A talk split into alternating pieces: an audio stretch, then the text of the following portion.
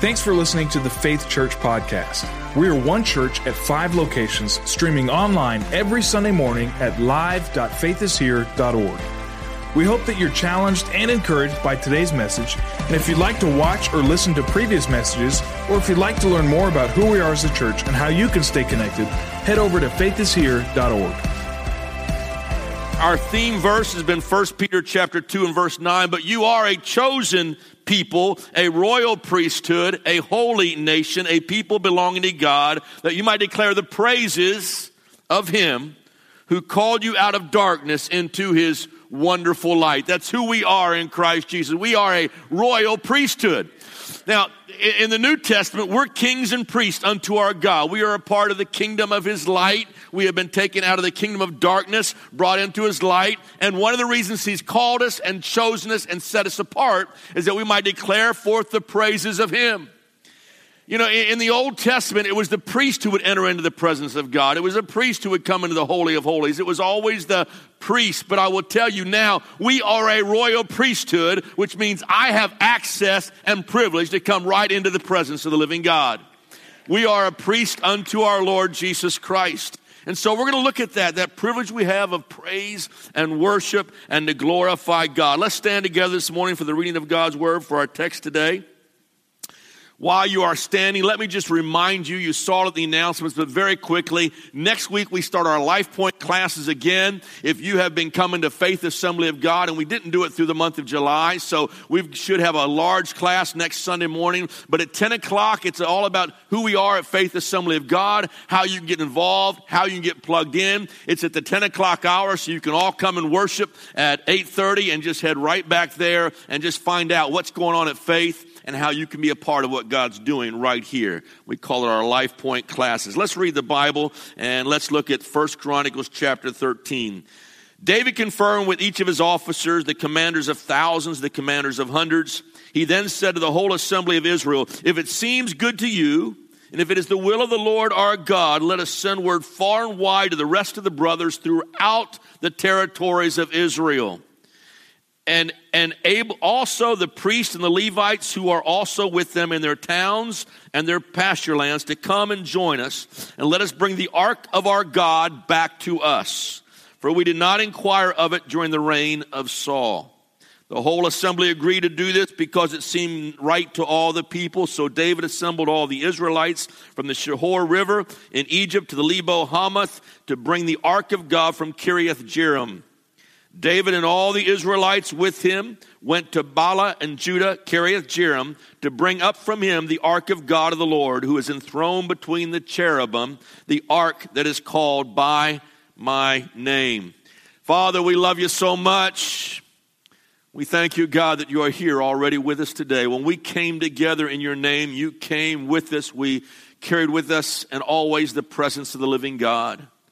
God, there's power as we begin to release our praise unto you. There's, there are two or three are gathered together, and we have a great group today ready to enter into your presence to worship and praise you. I pray, God, as I bring your word, you'll open up our hearts and minds to receive what you have for us. I need your help. I ask you to help me again in Jesus' mighty name. Amen and amen. God bless you. You may be seated. In the Old Testament, the Ark of the Covenant represented the manifest presence of God. It's kind of a sad commentary in the verse I just read to you that it says, During the reign of King Saul, they never ever inquired of the ark. They didn't pay attention to it. They never went and looked at it. They never sought it out. It wasn't a big deal because Saul himself had gotten so far from God, he really didn't care about going and looking and being around the ark of the covenant. King David, though, is not satisfied. He says the ark ought to be in Jerusalem. It ought to be where the capital is. It ought to be in the center of Israel. It ought to be in Jerusalem. I want us to gather together. I want us to gather all the people. He goes to Shihor River. He goes as close to the uh, Lebo uh, Hamath, and he brings the people from all over. And he says, We're going to bring the ark back in. He gets all the priests, he gets all the Levites ready, and let's bring the ark back into Jerusalem. Let's make it the center of our worship and our praise today.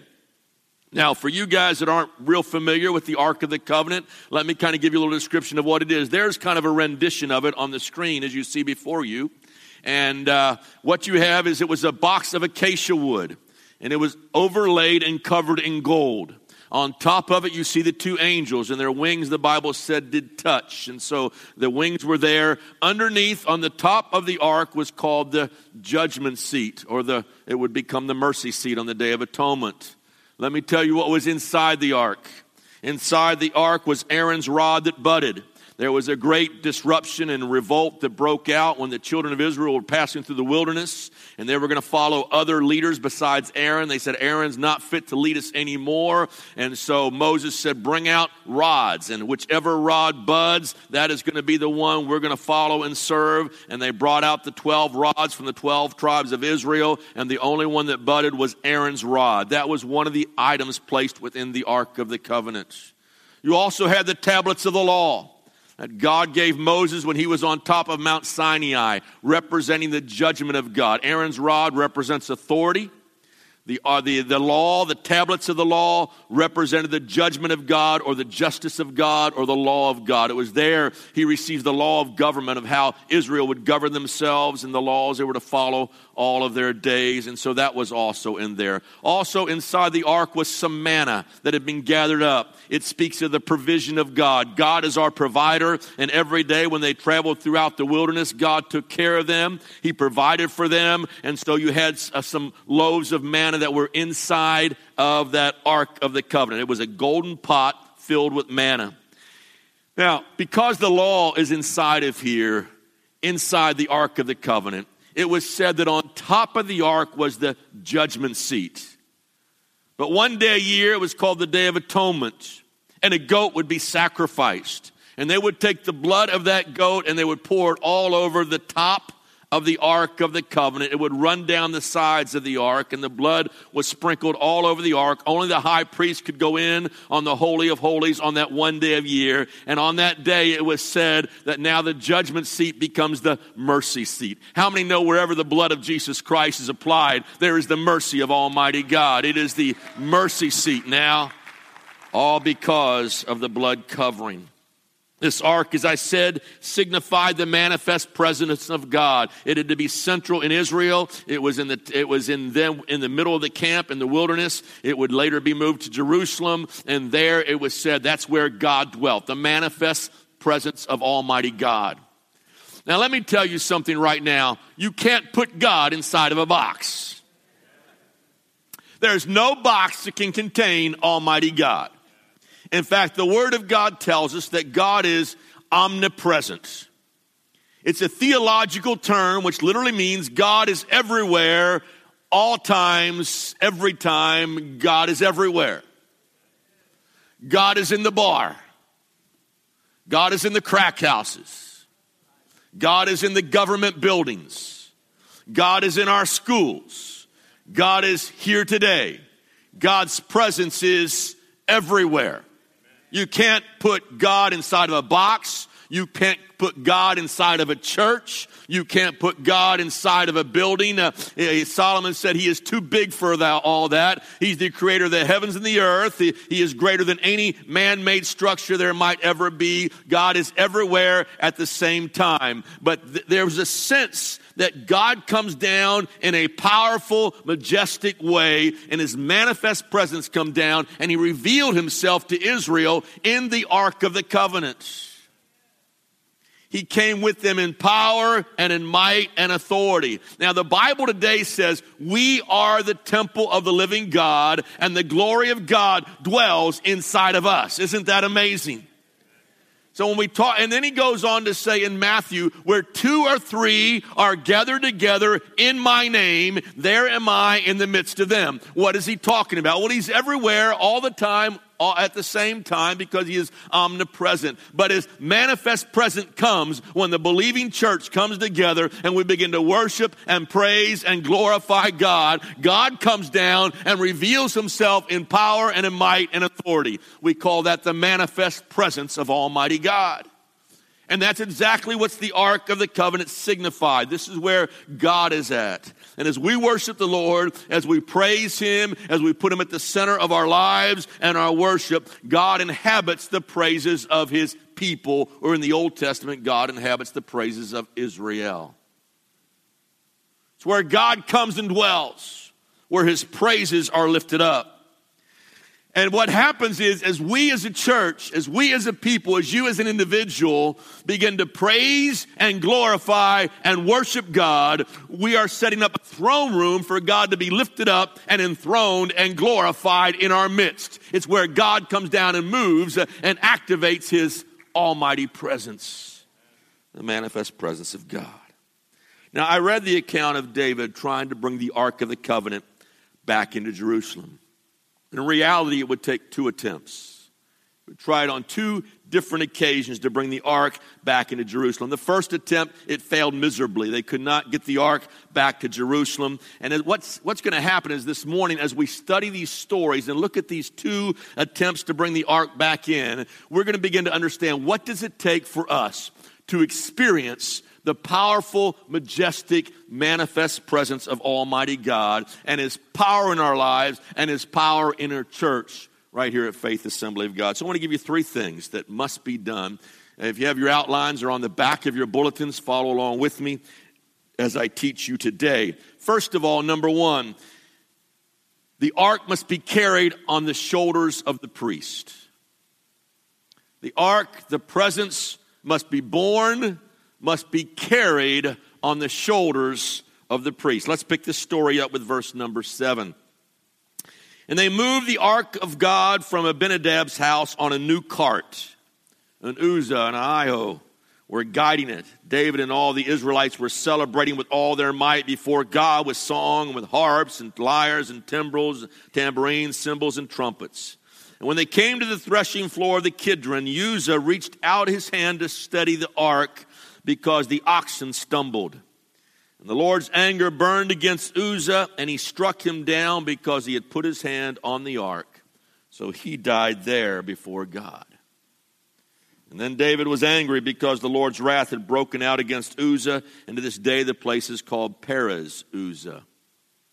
David was afraid of God that day and asked, How can I ever bring the ark to me?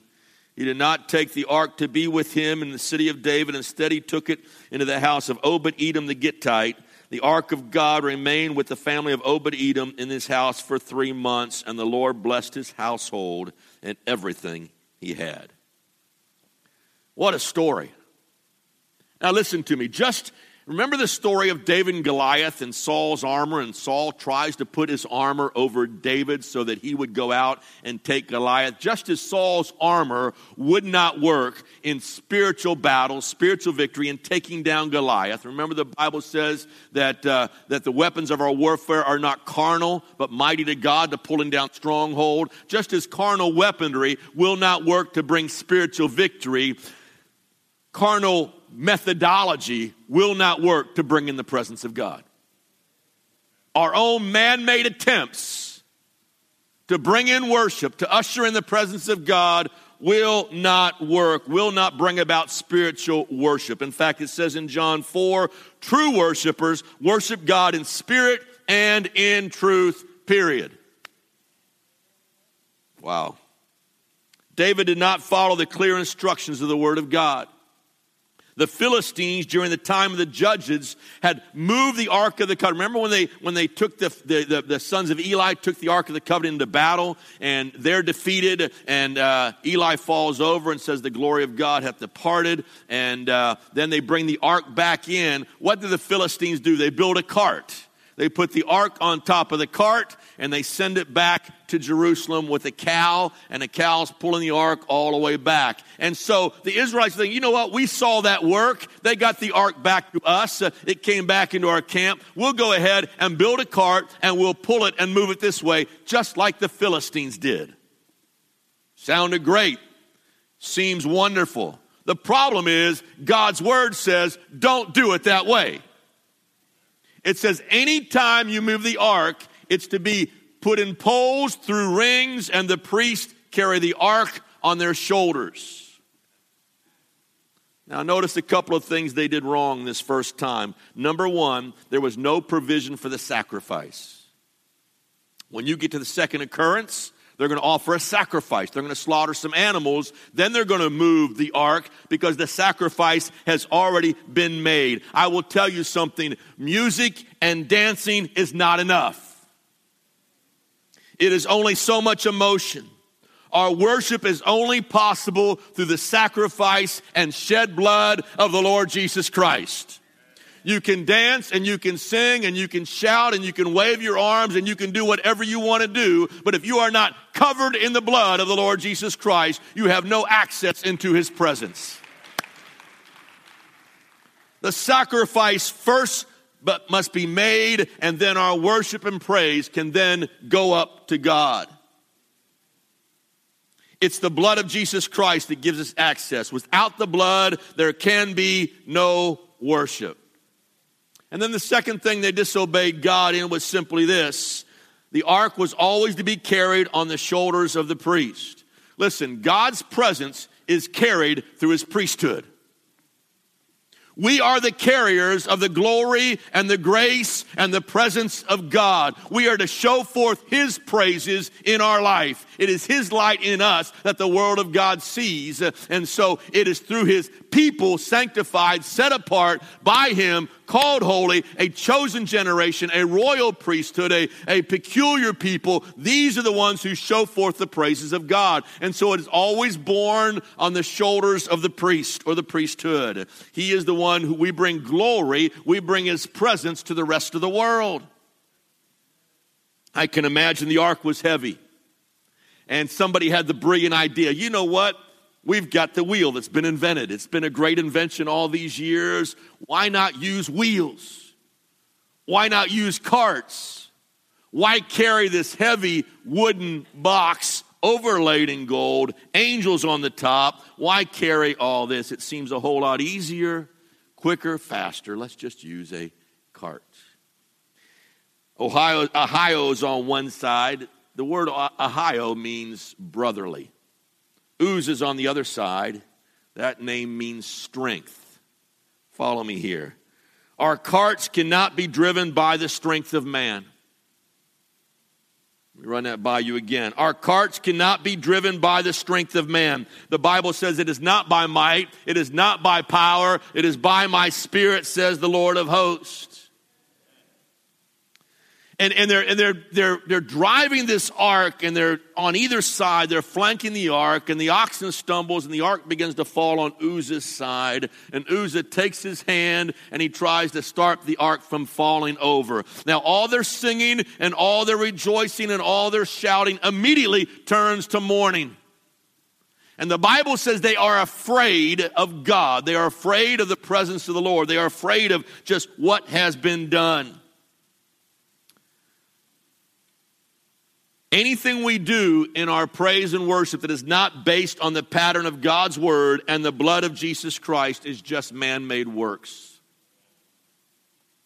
We can crank up the music, we can spin the lights around, we can program every aspect of the service and ministry. But if Christ and the blood and the hearts of the priest is not right, we won't experience his presence and his power. It must be borne on the shoulders of the priest. Second thing that we see very clearly is it must be sanctified by the blood. Turn, if you would, uh, to the second occurrence. Turn to Second Chronicles chapter 15. Look at verse number 1. After David had constructed buildings for himself in the city of David, he prepared a place for the ark of God and pitched a tent for it. And David said, No one but the Levites may carry the ark of God he gets it right this time. Nobody, nobody but the Levites can carry the ark of God because the Lord chose them to carry the ark of the Lord and to minister for him before him forever. Okay, Levites only. Jump down to verse number 11. And David summoned Zadok and Abiathar the priest, and Uriah and Asaiah and Joel and uh, Shemaiah and Eliel and Amminadab and the Levites. He said to them, You are the heads of the Levitical families. You and your family, fellow Levites, are to consecrate yourself. It says in the King James, You are to sanctify yourselves and bring the ark of the Lord, the God of Israel, to place it in the place I prepared for it. It was because you, the Levites, did not bring it up the first time that the Lord our God broke out in anger against us. We did not inquire of him about how to do it in the prescribed way. So the priests and the Levites consecrated themselves or sanctified themselves in order to bring up the ark of the Lord. the God of Israel. And the Levites carried the ark of God with poles on their shoulders, as Moses had commanded in accordance with the word of God. Listen, if we are going to experience the presence of God, if we are going to experience His power and blessing in our life, our vessels must be sanctified. There's no way around that.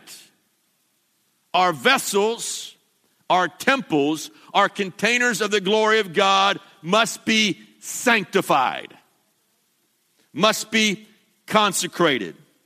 How are we sanctified? How are our vessels consecrated? In two ways. The Bible tells us that we are sanctified, first of all, by the blood of the Lamb, by the blood of the Lord Jesus Christ. That is what makes us holy, is the blood of Jesus. We can't make ourselves holy. I don't care how good you try to be, how nice you are, you cannot ever make yourself holy. Hebrews 13 12 says, Jesus also suffered outside the city gate to make the people holy through his blood. We are holy because Jesus gave his life for us. We are holy because his blood flowed down Calvary. We are holy because we identify with what Jesus did and his blood comes in and cleanses me from every sin that I've ever done. He breaks the power of sin off of my life and I stand holy and clean and pure before him because of the blood of the Lord Jesus Christ.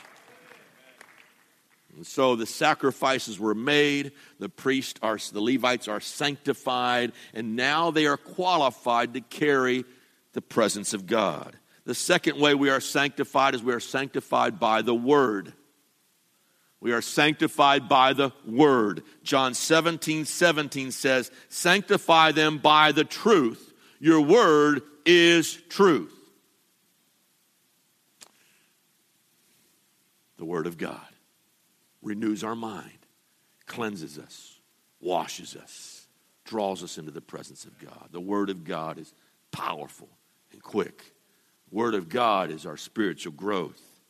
Now, the word sanctified literally means to be set apart or separated.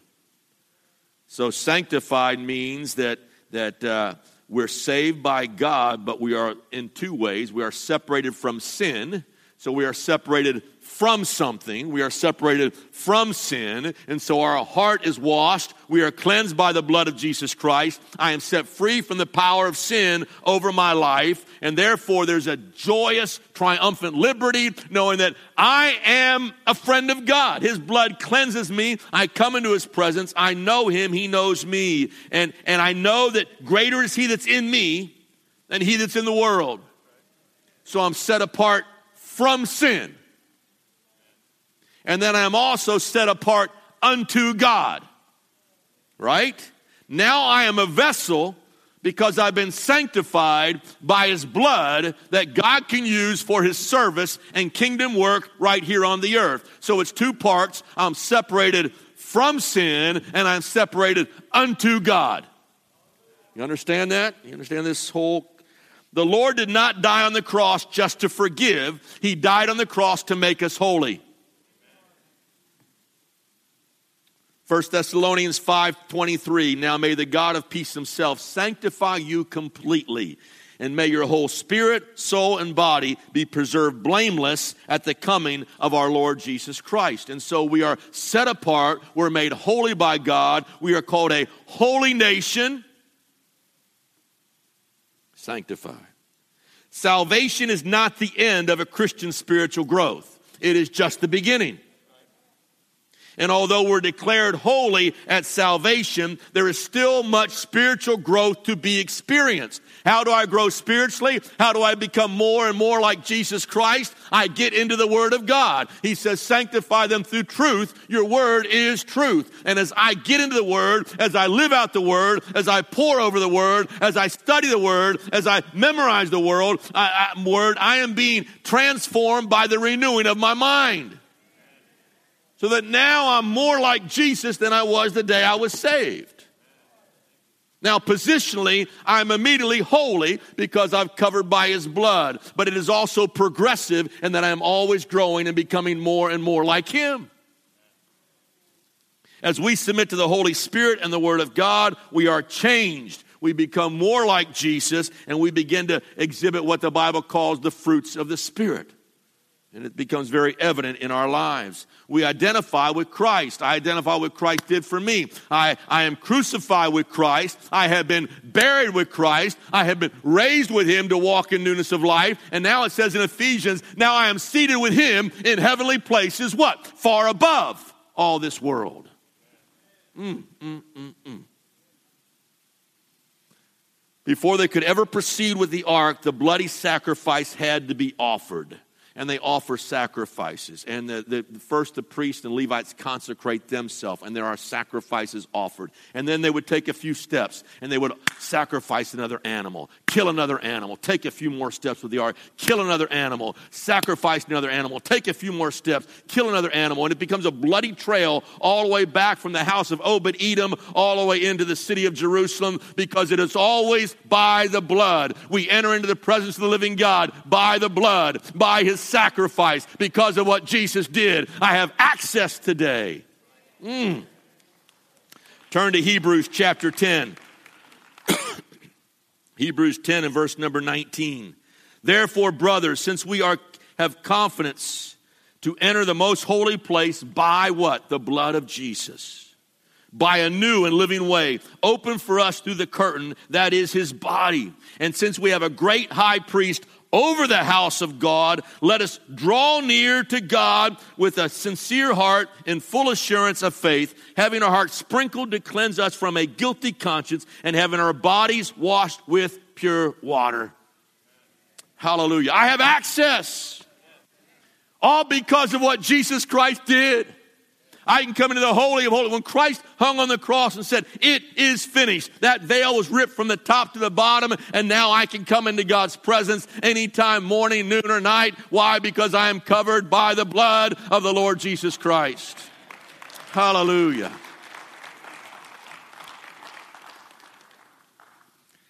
I thought about Uzzah. Why does Uzzah reach out? Why does he touch the ark? Now follow me here. Because he had become very familiar with the holy thing and took it for granted. Now, here's what you may not realize the ark, up till this point, had been kept in the house of Uzzah's father, Abinadab. Abinadab lived in Kiriath Jearim. Uzzah grew up with the ark in his house. It is possible to become so lax and so comfortable, we miss the holiness and reverential fear for who God is. We come in, we go through the motions, we got our routine, we got our agendas. It's the same old, same old every day, and we can become very comfortable and lax and familiar with the things of Almighty God, and we lose the awesomeness of His presence. I'm going to get out. Pastor going a little long today. He's when are we going to go to eat? Where's the restaurant at? Where are we heading to? What are we doing? What's going on? Sometimes we just need to stop and take our shoes off because God is saying, This is holy ground. We don't take it lightly, granted, casually. We don't treat God's word casually. And when we're singing and praising and glorifying the Lord, we don't yawn and say, When is this song ever going to end? I'm focused on God. I'm loving God. I'm worshiping God. You can't expect God to move in our lives with power in His presence if we entertain gossip, division, lust, unforgiveness, filthy speech, because we are acting just like the world. There has to be a sense of the holiness of Almighty God. And it's the same old, same old. We are called to holiness. Worship is always a matter of the heart. It was said concerning David, the Lord has sought a man after his own heart. And I will tell you, God today, it says in John 4, seeking worshipers. He is seeking men and women who have a heart after God, who will worship him, who are sanctified by the blood of the Lord Jesus Christ, who have said goodbye to this world and hello to the Lord Jesus Christ. Listen, you may not be able to sing well. You may not have a lot of moves down,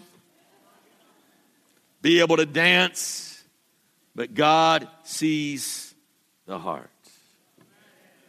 And if we're going to see the presence and awesomeness and glory of God, we must first be sanctified. Everybody say that word with me sanctified. It's a good word. It's a good word. A lot of people have forgotten that word along the way. Sanctified, made holy by the blood Jesus Christ. First of all, must be born on the shoulders of his priesthood. Second, we must be sanctified. And listen, number three, they entered in by their praise. Now, by the way, they, they had to, because Uzzah's killed, they've got to park the ark right where it falls down almost. And they were located in front of the house of a man by the name of Obed Edom. Obed Edom. And so they put the Ark of the Covenant in there in that house. And uh, the Bible says God blessed the house because of the presence of God. Awesome statement. Number three, it must be entered in by our praise. Look, let's pick up the verse in verse number 16. And David told the Levite, the leaders of the Levites, to appoint their brothers as singers to sing joyful songs, accompanied by musical instruments, lyres, harps, and cymbals. Jump down to verse number 26. And it says, Because God had helped the Levites who were carrying the ark of the covenant of the Lord, seven bulls and seven rams were sacrificed. Now David was clothed in a robe of fine linen, as were all the Levites who were carrying the ark, and as were the singers and Keneth, who was in charge of the singing and the choirs. David also wore a linen ephod. Also, all Israel brought up the ark of the covenant of the Lord with shouts, with the sounding of the ram's horn, and trumpets of cymbals, and the playing of lyres and harps. Verse 29. And the ark of the covenant of the Lord was entering the city of, David. Michal, the daughter of Saul, watched from the window, and when she saw the king dancing and celebrating, she despised him in her heart. Now, I want you to notice something. The first time they're going to move the ark, what does the Bible say in 1 Chronicles 13? It says, or 2nd Chronicles, uh, 1 Chronicles 13. It says they were singing and they were dancing and they were playing on all their instruments. What does it say in chapter 15 when they got ready to bring up the ark? They were singing, they were dancing, they were playing all of their instruments. Probably the songs were the same might have been the very same musical selection for both movements of the ark. Only this time it was different. This time the sacrifice had been made, the blood had been spilt, and now it is carried on the shoulders priest. And it describes the incredible joy that happens as they are bringing back the presence of God into Jerusalem.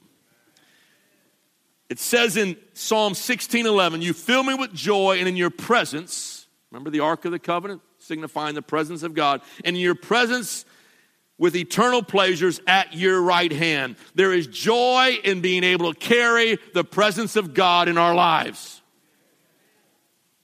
We ought to be the most excited, happy, joyful people in the entire world. Why? Because I got Jesus. He lives inside of me. Singing, shouting, dancing, Knowing and serving God is the most exciting, joy filled life you can ever know. I've got the creator of the universe, He dwells in me. Hallelujah. Wow. R.A. Torrey makes this statement There is more joy in Jesus in 24 hours than there is in the world in 365 days. He says, I have tried them both. Wow. More joy in Jesus in one day than 365 other days. Some say, well, Pastor, you know what? I've got the joy, it's in my heart. And I, God knows I love Him. I just kind of keep it right there. Listen, those same men who are so quiet in church on Sunday morning and refuse to sing or smile or even tap their toe are the same ones who won't hesitate at a football game to jump up off their couches and say, Go, Ohio State. Go, Cincinnati. And when a touchdown is scored, we go nuts.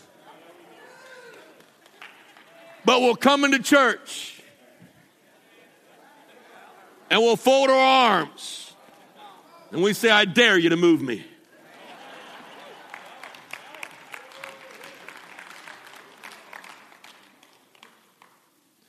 If it's real joy, listen to me, if it's real joy, joy has got to be expressed. It's got to come out. And he instructs the people. He says, We're moving the ark, we're moving the presence. I want you singing, I want you dancing, I want you playing instrument, I want you going nuts. Because the presence of God is coming back into the capital, into the holy city, into Jerusalem.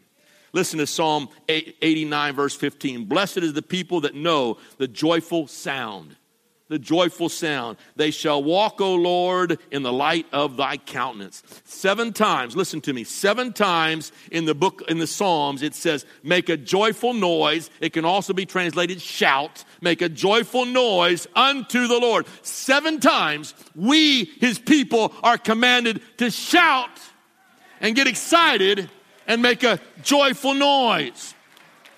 And I will tell you, no joy can compare to the joy of knowing the Lord. And so, we as His church, we as the carrier of God's presence, should use every opportunity to express that joy to Him. You see, worship, when you boil it all down, worship is my external, visible expression of my love for God. And do we love God or not? Why are we so ashamed or embarrassed of expressing that love and praise and worship to God? It was uh, many years ago now, but I, I remember on one occasion I went to pick up my first wife, Tanya, at the airport. And she had just flown in, she'd been out of town for a week. And I picked her up at the airport, and uh, I grabbed her bags and I threw them in the trunk, opened her door, went around and jumped on my side, jumped in the car, and we proceeded to leave. And I was glad to see her. Been a week. Really glad to see her. And I and I begin to try to talk to her, and I get this icy cold stare and cold shoulder. And I've got my surprise for her waiting at home later that day. But she wanted me to kiss her in the airport in front of others. And being a crotchety, old, staunch German, we don't show emotion. And we never kiss in public. I will tell you, after that day, from that day on, the first thing I do is when they fly in, whether it was Tanya then or Jeannie now. First thing I do when they come across that concourse, I throw my arms around them. I place a big kiss on her lips and say, honey, it's good to see you again. I learned. It took me one time, one time, and I learned. A secret love for God is to be questioned. Is it really love at all? Love must be expressed. By its very nature, love must be expressed. Now, let me tell you something. Let me share a little story with you. Not all will be thrilled with your praise and worship that you will choose to enter into. Turn, if you would, to 2 Samuel chapter 6. 2 Samuel chapter 6. I've got to hurry. Verse 16. And as the ark of the Lord was entering the city of David, Michal, the, Michelle, the daughter of Saul, watched from a window. And when she saw King David leaping and dancing before the Lord, she despised him in her heart.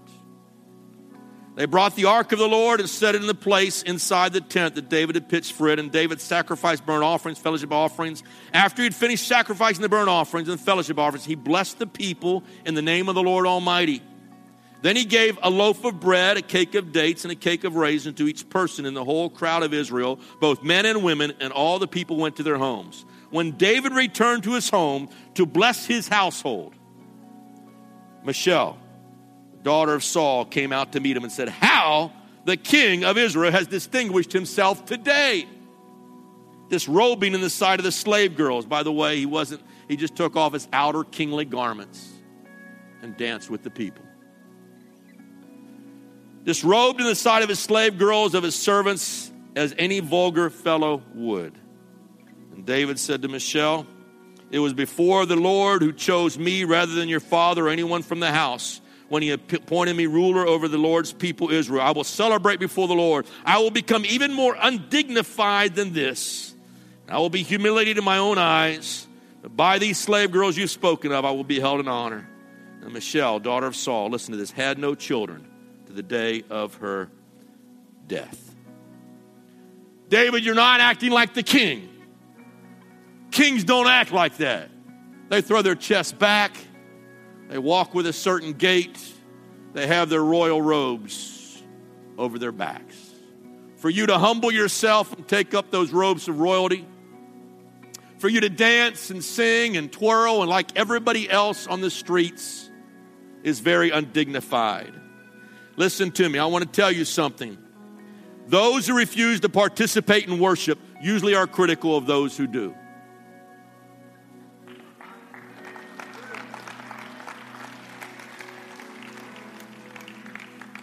One of the things you see is Michelle, Michal, whatever, how you ever pronounce her name, Michal.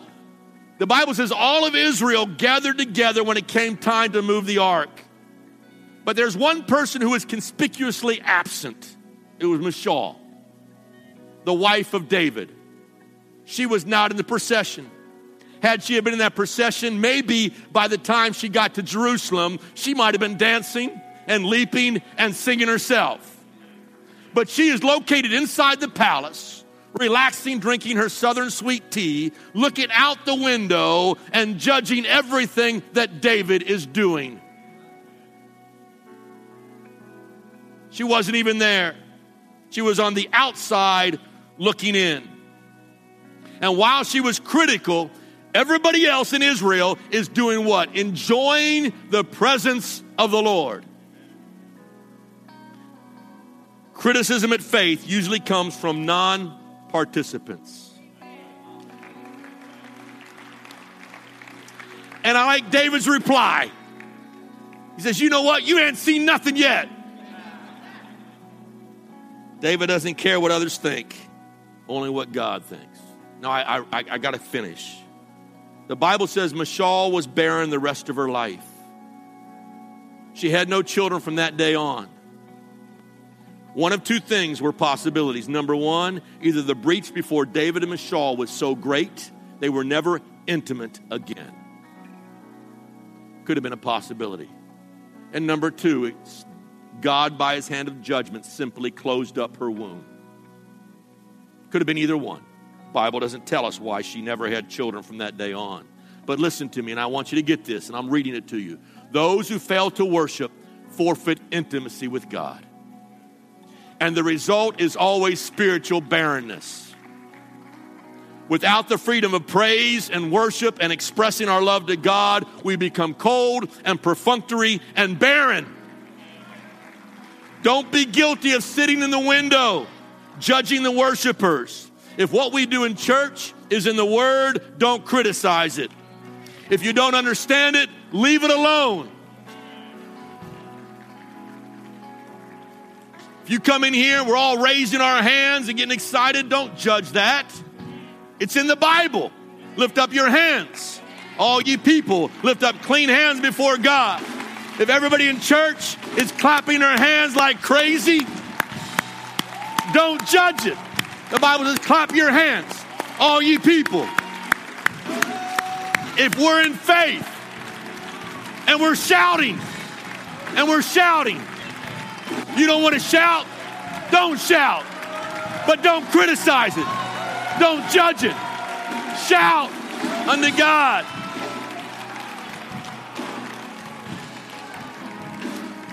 You have a choice. You can be a David, or you can be like Michal. You can be a David with a heart after God. You can go for it. You can let it loose. Go for it with all your might. Or you can sit around and say, This is the nuttiest, craziest church I have been in in my entire life. But you run the risk of spiritual barrenness in your life. Let's usher in the presence of the Lord. Let's usher it in with clean hands and a pure heart. Let's worship the Lord in spirit and in truth. For wherever the ark is, there comes the blessing. the blessing of God comes wherever we find the ark. Thanks for listening to the Faith Church podcast. We are one church at five locations, streaming online every Sunday morning at live.faithishere.org. We hope that you're challenged and encouraged by today's message. And if you'd like to watch or listen to previous messages, or if you'd like to learn more about who we are as a church and how you can stay connected, head over to faithishere.org.